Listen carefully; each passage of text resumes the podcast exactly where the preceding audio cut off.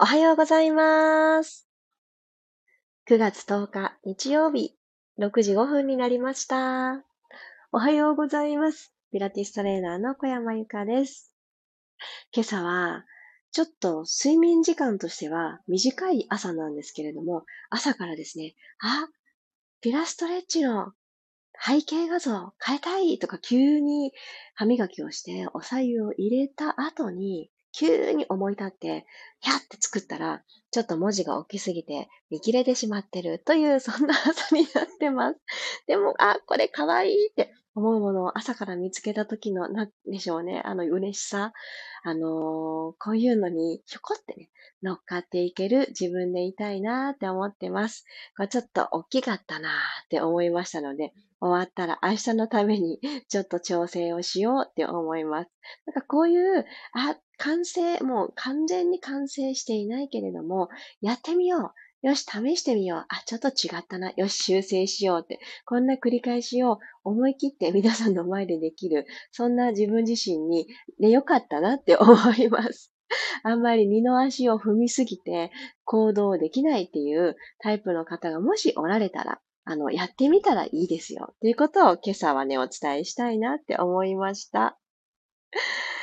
昨日のピラストレッチアーカイブを聞いてくださった方、リアル参加をしてくださった方、楽しかったですね。本当に、あの そう、まさにおはようございます、マリさん。あの、月ステーサダイアリー買っちゃいましたって、あの、ストーリーズでシェアをしてくださったから、あ、そうだよなって思って、私も朝あの後すぐ見に行けなくって、いろんなことしてたら、見よう見ようって思いながらも、そんなね、シェアが飛び込んできたから、よしと思って、私もと思って、シェア見たタイミングで私も買って、買いましたよってね。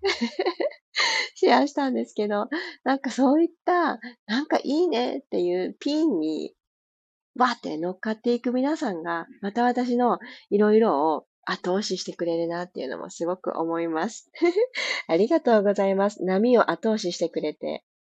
おはようございます。なほさん、ゆうずさん、ゆりこさんもおはようございます。あ、そうそう。タイミング大事ですよね。あの、私は結構、まあいいか、も思うタイプなんですよ。でもね、全然良くないんですよね。まあいいかって。もちろん健康第一なので、いや、寝ずに何かをやっていいかはないとは思うんですけれど、自分自身の心身が元気であるならば、あの、うまくいくかどうかわからないという自信のなさから来る、まあ一家の先送りは私はなるべくしたくないと思って。なので、そういった心が動き出すきっかけに、この声だけでピラストレッチが皆様にも何かお役に立てたら嬉しいなと思ってます。では、今日も15分間どうぞよろしくお願いします。では、ご用意いただいてたお飲み物一口含んでいただいて、喉の奥ですね、少し潤わせたいので、お口に含んでいただいたら、口を閉じて、くるーっと首を軽く回すような感じでくゆらせてください。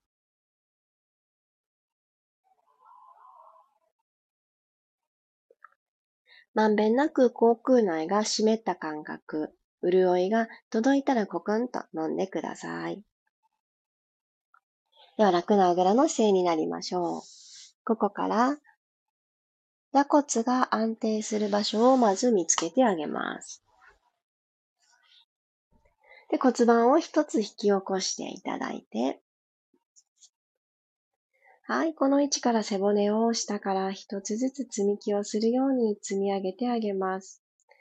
背骨と背骨は、このスペースというものはですね、取れます。自分の力で、このスペースを開いていくことっていうのが可能です。なので、一本の棒みたいな風に思わずに一個ずつね、動きをつけることができると思って積み木をしてください。では、このまま頭の位置に少し目を向けましょう。ご自身の耳の穴、この耳の大体真ん中に当たりますね。耳の穴が自分の肩の真上にあるかどうか。ちょっと鏡がある方くらいしかね、すぐに目で見て確認できないかもしれないですが、前に来てるかな、後ろかなと思う位置を前後してあげると、どこかで自分の頭の重さというものをあんまり感じなくていられる場所があると思います。ちょっとそこ探りましょう。もしかすると骨盤を起こしての背骨の積み上げの土台のところから少し前かがみになってしまっている人もいるかもしれません。それにもね、気づけていくと思います。で、あ、ここだったらあまり首や肩に負担がないな。頭の重さ5、6キロありますのでね。一度違うだけでもだいぶ負担がかかると言われています。結構感じないぞ、軽いぞと思われる位置にひょこっと置いてあげたら呼吸に入りましょう。鼻から吸って、朝一番、自分の体に空気を入れ替えてあげてください。新鮮なもの、いい香りのもの。こんなだったら自分は笑顔になってしまうなって思う空気をイメージして、口から吐きます。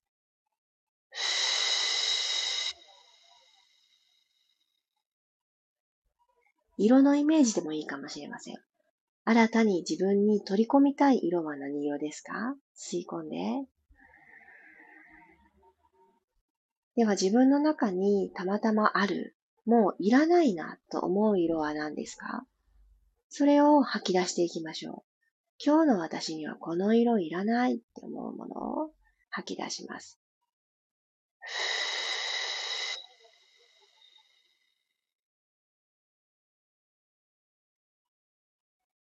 では、軽い気持ちで鼻からもう一度新しい空気を吸い込んでください。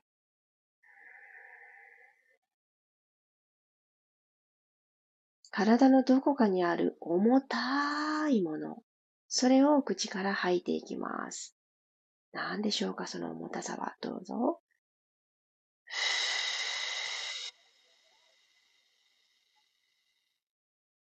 それを見つけて、それを息とともに吐き出すことで、また一つご自身の体がふわっとね、上昇していくためにも軽くなっていくと思います。では、ここからは軽い気持ちで、呼吸は自然に続けておいてください。両手を万歳していきます。親指を絡めて、手のひら天井じゃ、あ、ごめんなさい。正面にしましょう。手のひら正面向き。腕はご自身の耳、もしくは耳より少し後ろに引くことができる方は、少し腕を引きます。腰から反るのではなく、腕を純粋に後ろへと引いてください。はい。では、この位置でゆさゆさゆさゆさーっと細かく左右に揺れていきましょう。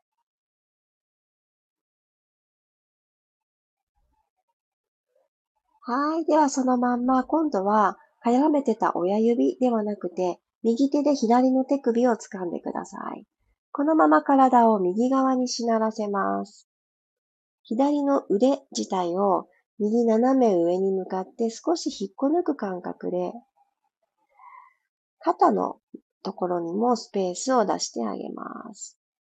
でこのまま、右斜め前に向かって体、この左手を引っ張っていってください。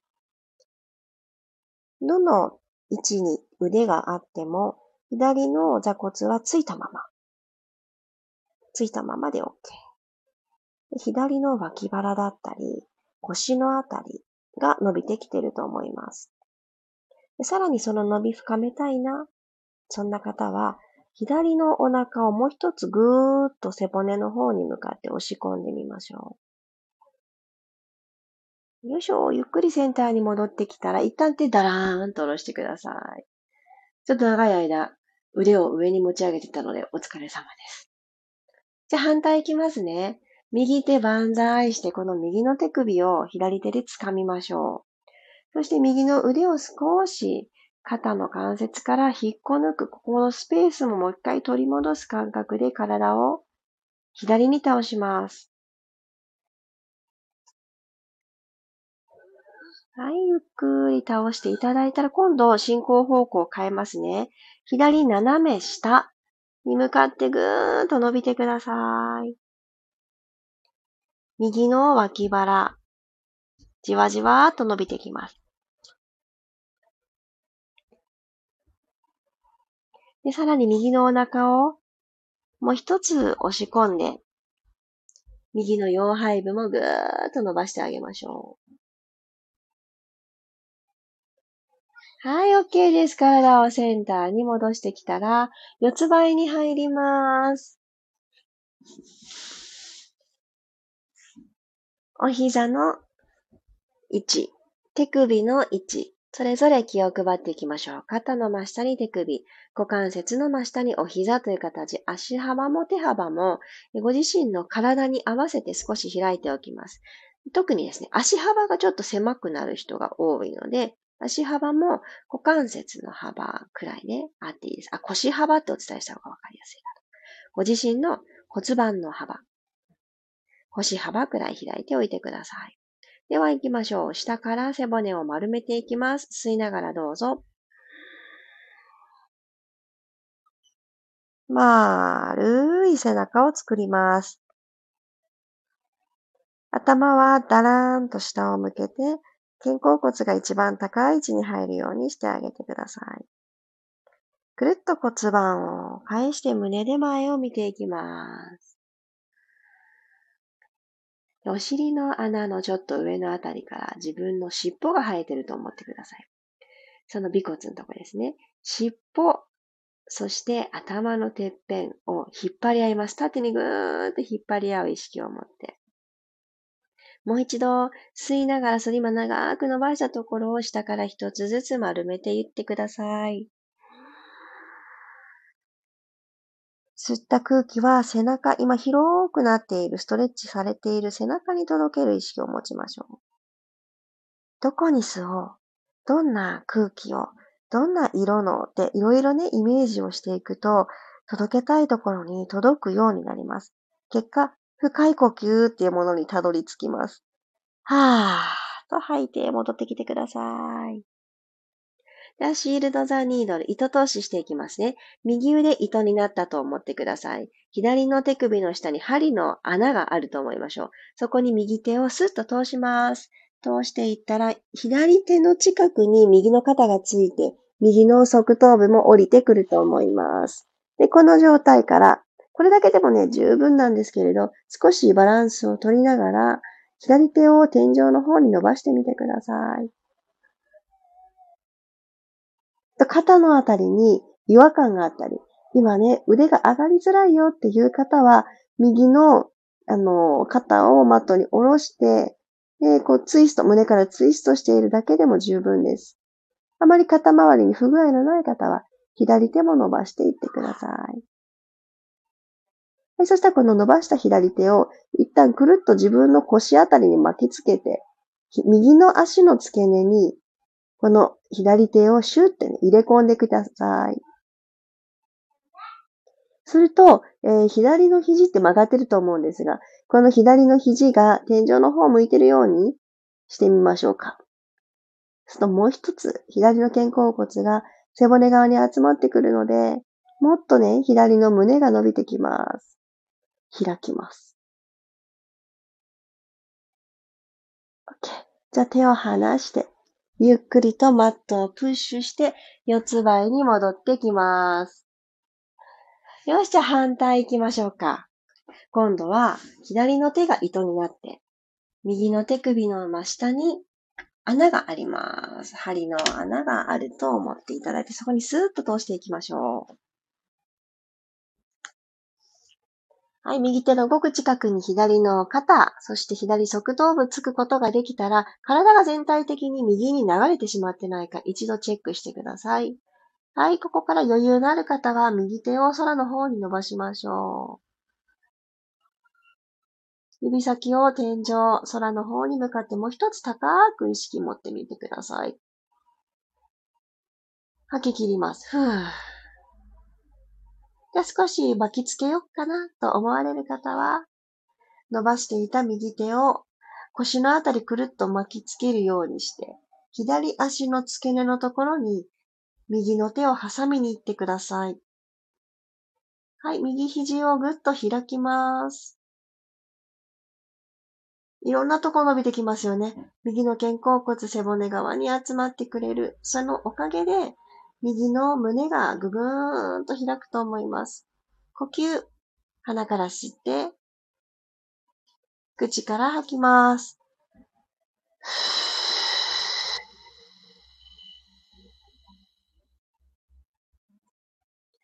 OK。ゆっくり腕をほどきながら四つ倍に帰ってきましょう。おろりん。仰向けになっていきますね。よいしょ。最後の動きにします。では、お膝を立てて、つま先を正面、そしてご自身の足と足の幅は拳一つにしていきますね。はい。で、このスタンスが取れたら手のひら天井向きに置いてください。後頭部、肩の裏、肩甲骨、このあたり上半身の部分だとついていると思います。もし今、溝落ちとマットの隙間がすごく開いてしまっている方、手のひら1枚以上のスペースがある方は、ここをですね、吐く息とともに、溝落ちを少し下に押し下げる意識を持ってみましょう。じゃあみんなで吐き切りましょう。手のひら1枚くらいのスペースになるようにぐーっと下げていきます。もっとね、薄くてもいいです。もっとね、マットの方に押し下げていける方は押し下げてください。で、この時に肋骨がきちんと収納されてると思うんですね。そう、次の呼吸に入っても胸がまたふわーっと広がって、吐いていきます。と吐いた時に溝落ちの裏のスペースがもう余裕でいっぱい空いてるようにならない状態を作ってから、じゃ骨盤周り動かしていきます。じゃあ次の吸う息で骨盤を後ろに傾けて、おへその裏、この腰のスペースをまず埋めに行きます。ふー。さっき四つ倍の時も意識をしていただいた、この尻尾ですね。この尾低骨のあたり。で、この座骨同士をセンターに寄せる意識を持っていただくと、このお尻のほっぺのあたりがキューってね、内側に引き込まれてくる感覚。お尻が一つにまとまるような感覚。持てますか？で、これ骨盤をキュッてね、締めていくワークにもなります。で、この締まった感覚を息抜かずに骨盤だけニュートラルに戻してきてください。ふーっと吐きて。はい、吸いながら後ろに傾けていきます。骨盤を前から後ろにリボンをかけるような感じ。ちょうど仙骨のあたりでリボン結びをキュッてね、可愛いの作ってあげる感覚です。戻ってきましょう。吐いて、戻ってくる。骨盤床と平行。もう一回、吸って後ろへ。吐いて戻りましょう。マットと平行の高さに骨盤を戻してきます。右足テーブルトップ。左足はまっすぐ伸ばして、マットスレスレの位置に置いておいてください。じゃあこの右足に手をふわっと引っ掛けたら、溝落ちから起きます。はー上半身を起こしていただいて、シングルレッグストレッチポジション。はい。で、足を入れ替えていきますね。息を吸って、吐きながら入れ替え。足縦に動かします。吸って吐いて入れ替え。吸って吐いて入れ替える。引きつけたお膝は内側というよりは、ご自身の肩の方に向かって引いてください。入れ替える。入れ替える。テンポアップします。入れ替え。入れ替え。入れ替え。入れ替え。あと一回ずつ。OK! ゆっくりと頭を下ろして両方の足をブラブラブラマットに下ろしてください。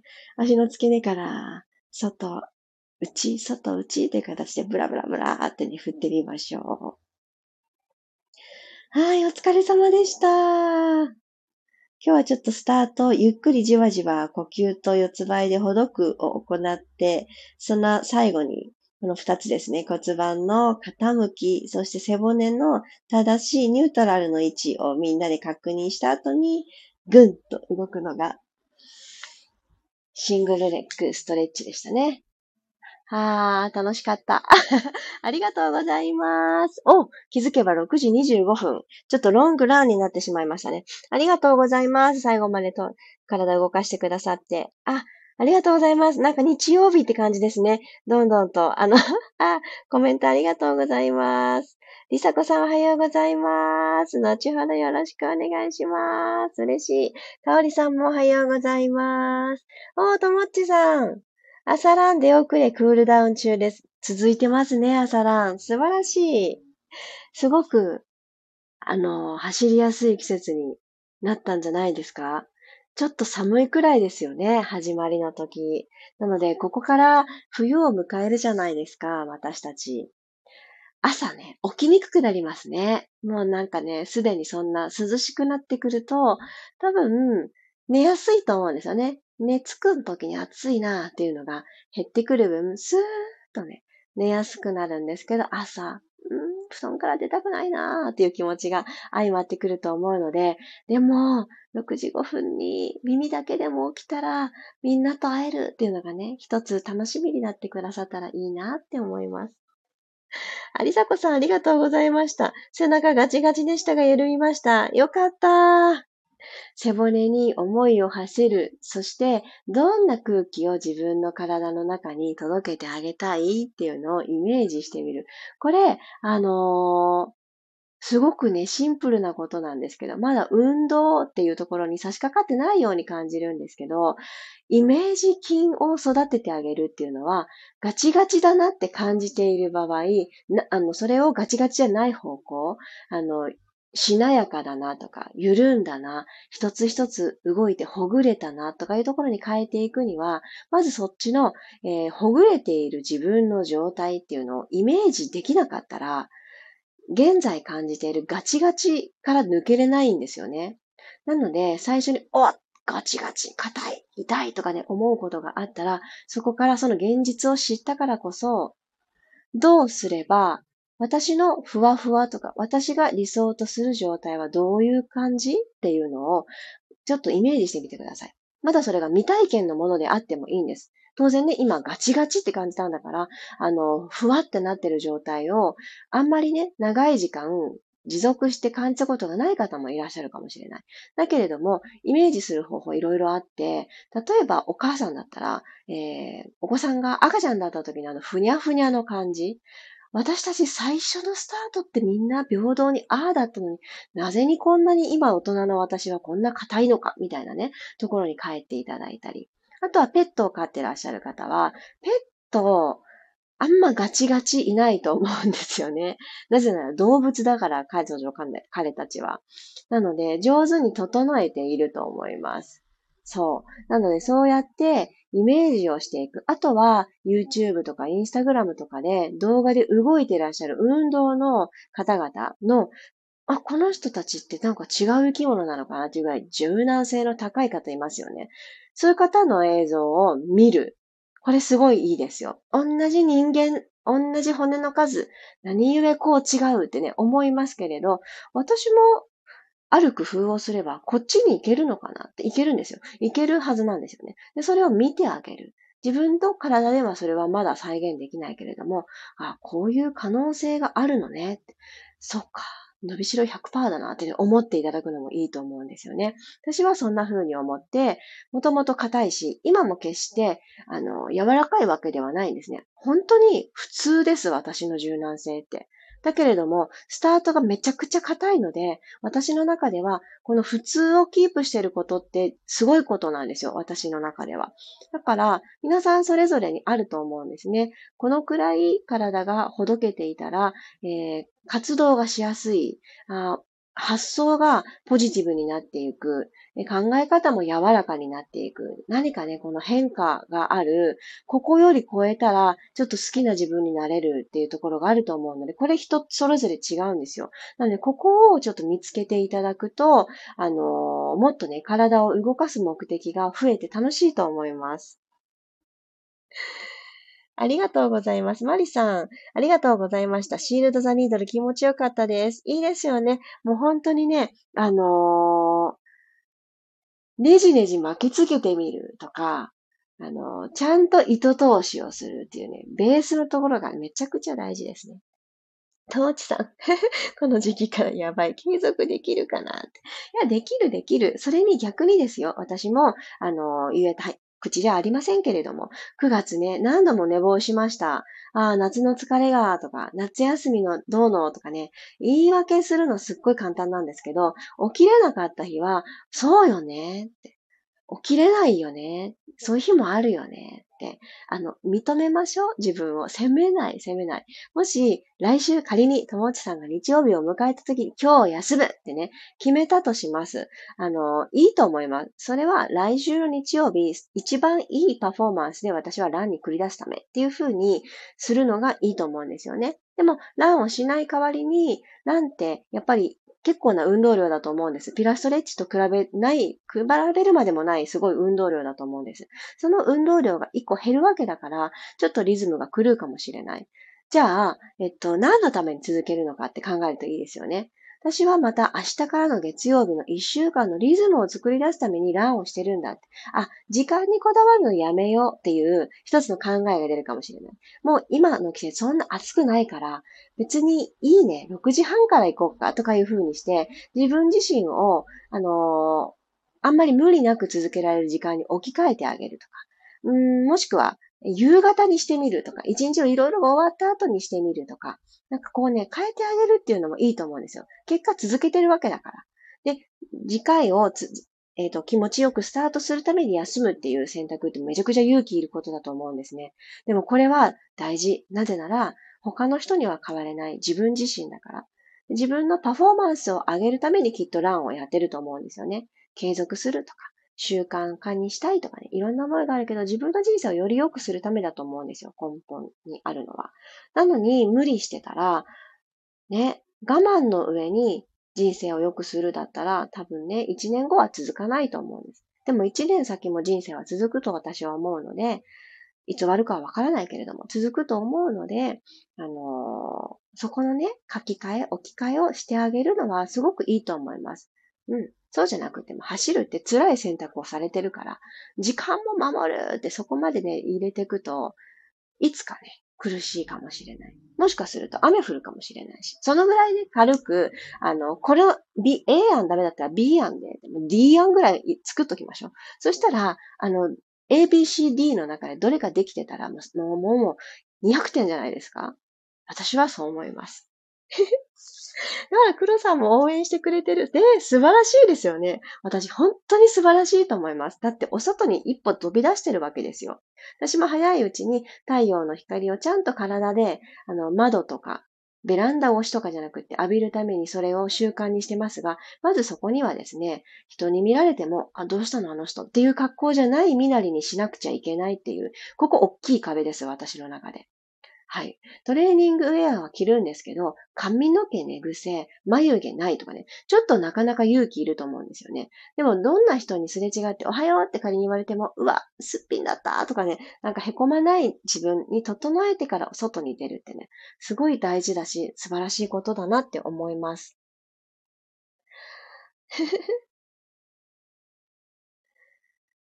あ、みんながディスカッションして嬉しいな。私今どこまで読んだかわからずにちょっと冷静に言った。ふー。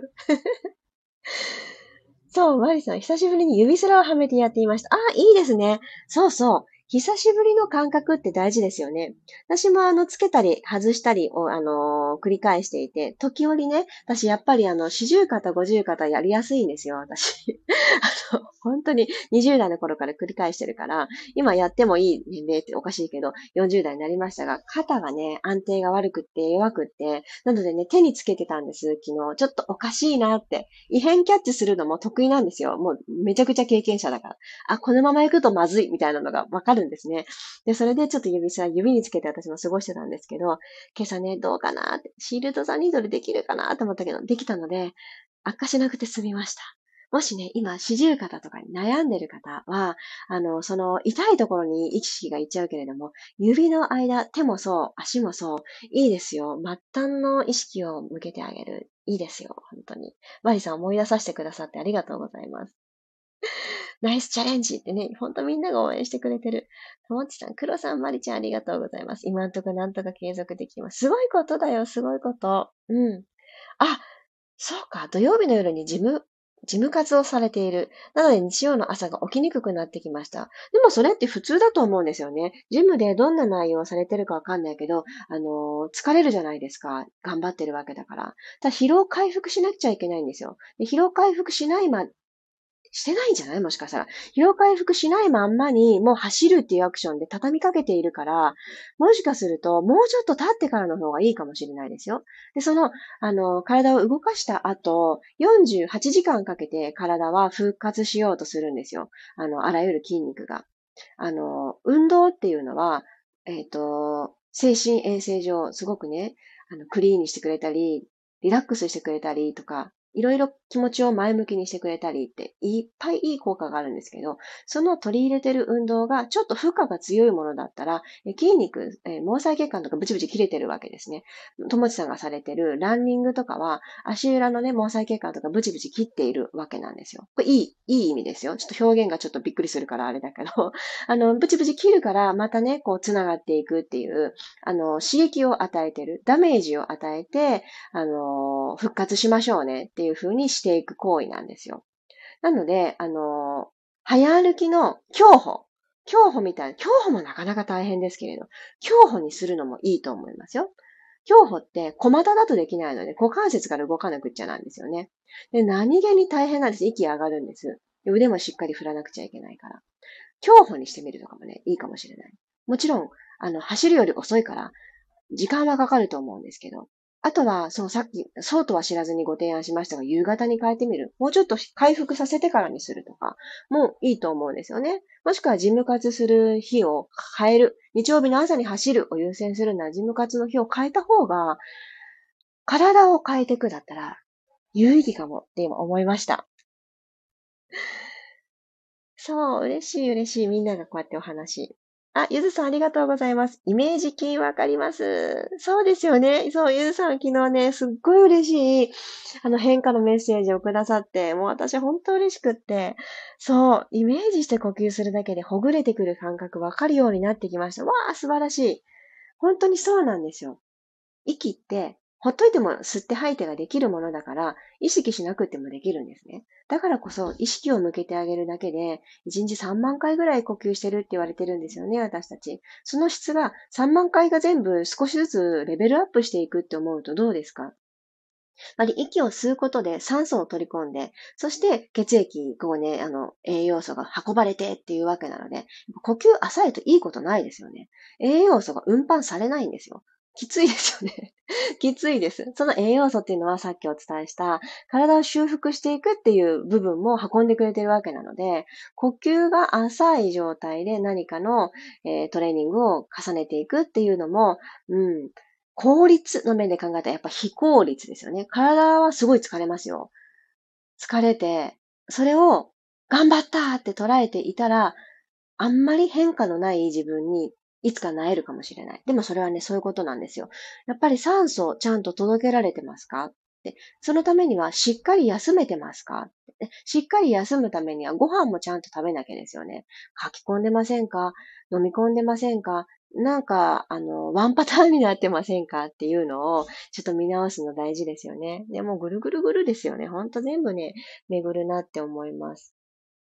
うん、そうです、そうです。朝じゃなくても、夏はね、朝一番が良かったりすると思います。ワンちゃんのお散歩とかもね、飼い主さんすごい工夫されてたと思うので、なんかね、ちょっと季節に合わせて変えるのはすごくいいと思います。これから冬になったら朝とかもうちょっと本当に冬眠ですよ。だから夕方とかね、いいと、ね、できるのであればね、いいと思います。本当に。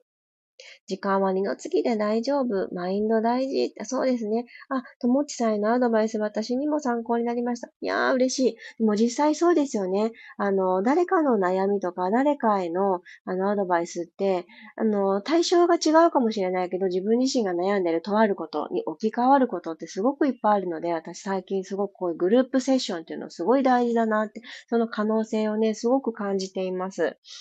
ね、いやー、ほんとそうそう。りさこさんもおっしゃってると、もっちさんいつもすごいです。私も今からお散歩出かけたいと思います。あ、りさこさんいってらっしゃい。あの、足裏の毛細血管いっぱいブチブチ切ってきてください。どういう表現って。でもね、大事なんですよ。それってちゃんと踏めてるってことなので、いっぱいね、刺激を与えてきてください。そうよ、そうよ。そう。あ、そっか、ともちさん、筋肉量を増やしたい。うん。であれば、修復期間は大事です。あの、ただ寝るだけだと、ちょっとね、そのジムでどのぐらい動いてらっしゃるかがわからないけど、しっかり頑張ってると思うから、きっとともちさん。その後にただ寝るだけよりかは、あの、筋疲労を回復してくれるような、私だったらもうご飯作るのめんどくさいから、そういうところはプロテインに任せてるんですけど、そういった補強してくれるものをちゃんと口から摂取する。サプリメントでもいいですよ。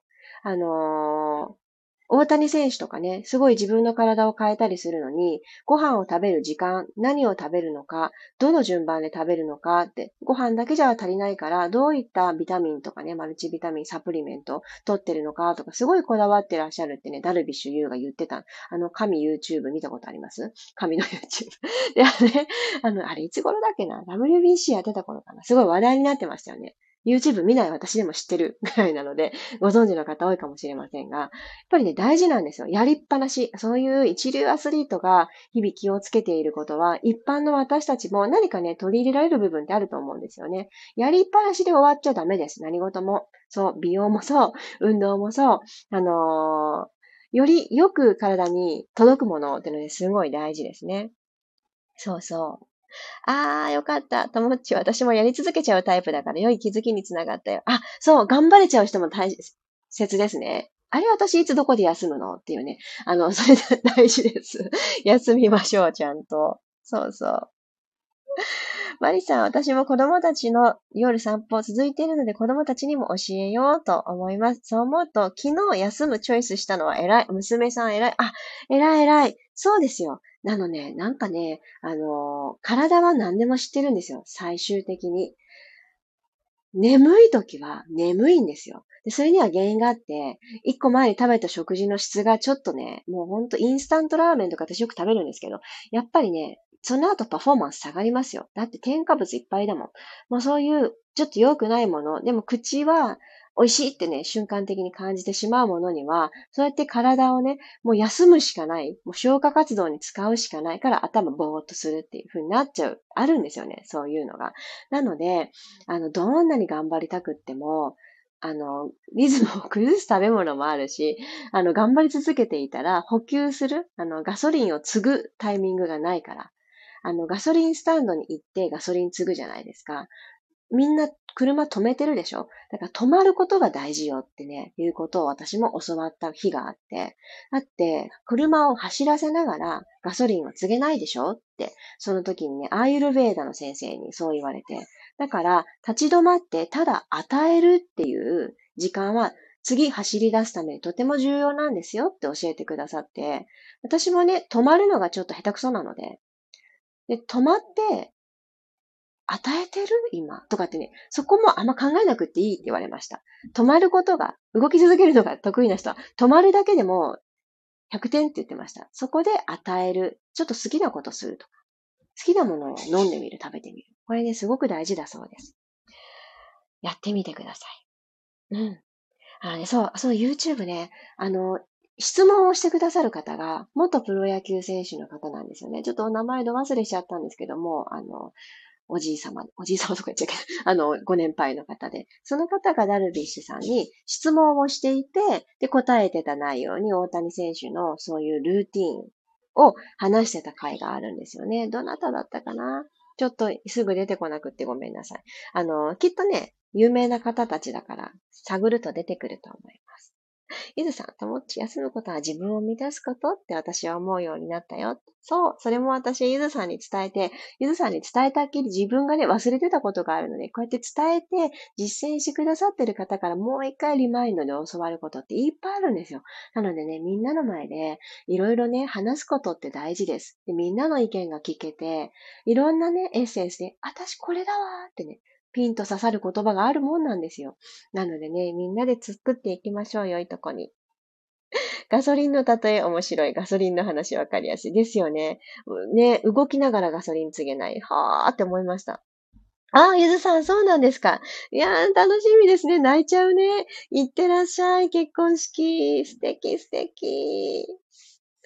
りさこさん、体は何でも知ってるのですね。ガソリン補給中。いいですね。大事。体は何でも知っているっていうタイトルの本があるんですよ。すっごいちっちゃいあの、文庫本サイズの。私これに書いてあった言葉たちも、セルフケアの本だったと思うんですけどね。えっと、サブタイトルかな？体は何でも知っているって。なんかあるんですね。その本に書いてあることも、え、こんなことでいいの？っていう、すっごく簡単なセルフケアがいっぱい載ってて、なんかね、すごく私は救われてますし、自分自身のケアにも活かしていたりします。おすすめです。ああ、いいですね。おう。いい時間になってきましたので、今日の日曜日もこのあたりでピラストレッチは終了したいと思います。そうよ、そうよ。累活、もうね、やっぱり人の、あの、人からもらう感動で心揺さぶられて泣くとか、一番最高の類活ですよね。映画を見るとかね、漫画を読むとかも大事だし、でもそれ作ってる人、人ですもんね。だからやっぱり人が作ったものに人の心に私たちは動かされるわけなので、そういうのね、大事にしていきましょう。ぜひぜひ、正直な体の際にもっともっと心を向けます。そうですよ、そうです。休みたいって言ってたら、またサボり癖が出てきたとかじゃなくって、そうなんだね。休もうねってしてあげてください。だ早くね、その、心の声、体の声を受け入れてあげた方が、あのー休みたいって言われて、もう一日休まなきゃいけないのかなってふと思うかもしれないけれども、もしかしたら2時間ぐらいで十分だったりとかもあるんですよ。なので、早くにその声を叶えてあげる。じゃないと3日ぐらい経ってからだったら本当に1日2日休まないといけないっていうね、あの、ことになることはよくあります。ぜひぜひ早めに叶えてあげてください。大事な自分の体なので。ありがとうございました。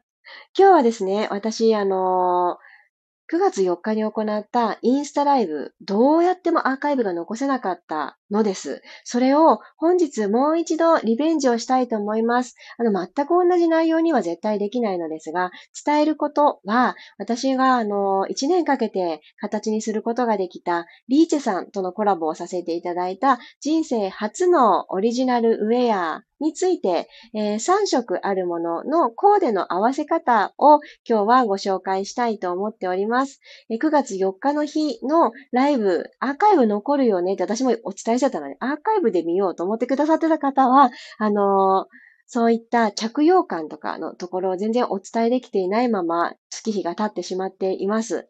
で、あの、まだですね、この、あの、ご購入くださった方も本当にありがとうございます。予約販売のうちに手にあの入れるアクションをしてくださった方、本当にありがとうございます。実はね、私含めまだみんな手元に届いていないんですね。えー、9月の12日から順次発送がなされます、工場の方から。なので私も自分のジャストサイズの S サイズは手元に届いていない。前回と同じ M サイズ、撮影で着てたものです。M サイズを使ってのインスタライブになりますが、どういう着用感でサイズ感なのかっていうところも伝えて、そしてアーカイブに残します。これがあの大きな目的です。もし今日の11時半お時間の合う方がいらっしゃったらインスタライブ、えー、遊びに来ていただけたらとっても心強いです。嬉しいです。でもし、あの、ちょっと聞いておきたいこととかがありましたら、ライブの中でもお答えしたいなって思うので、このウェアに関するご質問に限るんですけれども、あの、今、インスタストーリーズの質問ボックスを設けておりますので、そちらでウェアに関するご質問は、あの、ライブの中でもきちんと答えていきたいと思っております。ぜひぜひ、あの、楽しんでいただけたら嬉しいです。